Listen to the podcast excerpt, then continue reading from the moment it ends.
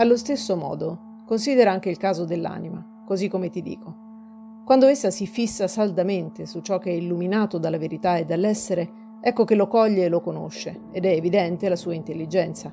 Quando invece si fissa su ciò che è misto di tenebra e che nasce e perisce, allora essa non ha che opinioni e s'offusca, rivolta in su e in giù mutandole le sue opinioni, e rassomiglia a persona senza intelletto.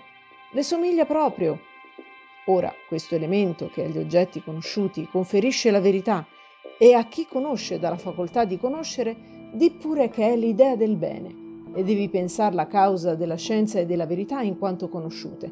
Ma per belle che siano ambedue, conoscenza e verità, avrai ragione se riterrai che diverso e ancora più bello di loro sia quell'elemento.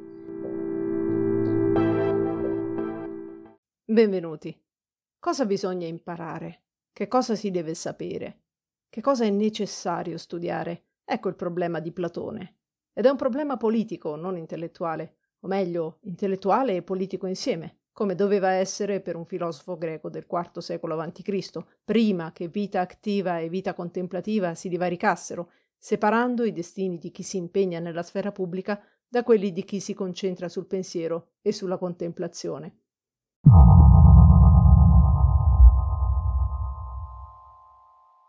Questo ragazzone dalle spalle larghe, Platone, appunto il suo soprannome, ha imparato dal suo maestro, Socrate, a cercare la verità nel confronto dialogico e per risolvere il problema non trova quindi di meglio che scrivere quello che è forse il più ambizioso dei suoi dialoghi, La Repubblica, nel quale in appena dieci libri affronta argomenti come la giustizia, la nascita dello Stato, la natura dell'anima, l'organizzazione della vita politica e la formazione di chi è chiamato a governare.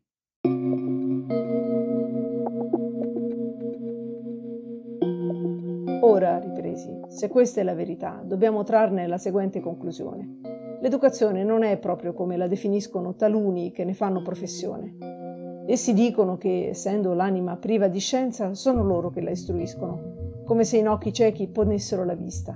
Lo dicono, sì, rispose. Invece, continuai, il presente discorso vuole significare che questa facoltà insita nell'anima di ciascuno e l'organo con cui ciascuno apprende si devono staccare dal mondo della generazione e far girare attorno insieme con l'anima intera, allo stesso modo che non è possibile volgere l'occhio dalla tenebra allo splendore se non insieme con il corpo tutto. E questo si deve fare finché l'anima divenga capace di resistere alla contemplazione di ciò che è e della parte sua più splendida.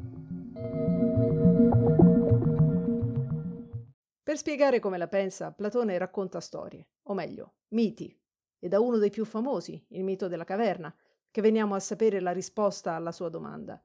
L'unica cosa che vale la pena di conoscere sono le idee, e tra queste l'idea del bene, simile al sole che attende il prigioniero liberatosi dai ceppi nella prigione sotterranea, che si è voltato nella direzione della luce e cui occhi abituati alle sole ombre si sono faticosamente esercitati a guardare le cose vere, a ammirare il mondo reale, poi la bellezza degli astri e infine l'immagine del più splendente tra questi, il sole.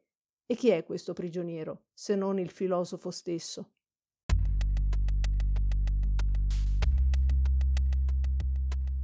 Ebbene, rispondi sì o no a questa mia domanda. Quando diciamo che uno desidera una cosa, diremo che la desidera in tutta la sua forma o una parte sì e un'altra no? Tutta intera, rispose. E parlando del filosofo, non diremo anche che non desidera solo un ramo della sapienza, ma la sapienza tutta? È vero! E chi ha ripugnanza per le varie discipline, soprattutto se è giovane e ancora non distingue il bene dal male, non lo diremo desideroso di apprendere, né filosofo, così come diciamo che chi fa lo schifiltoso con i cibi non ha fame e non ha voglia dei cibi, e che non è un ghiottone, ma persona di poco appetito. E avremo ragione, chi dunque è pronto a gustare ogni disciplina e va volentieri ad apprendere senza mai saziarsene, avremo ragione di dirlo un filosofo. Come Socrate spiega a Glaucone, non può toccare che al filosofo, che ha contemplato l'idea stessa del bene, essere candidato alla guida della Repubblica. E viceversa, per essere un guardiano dello Stato platonico bisogna necessariamente essere formati nella filosofia. Le singole arti e scienze, fossero anche quelle più pure, non bastano. Sarebbe come se il prigioniero liberato dalla caverna si accontentasse di ammirare colori e forme del mondo reale invece di investigare la fonte della luce che li rende visibili, ossia l'idea.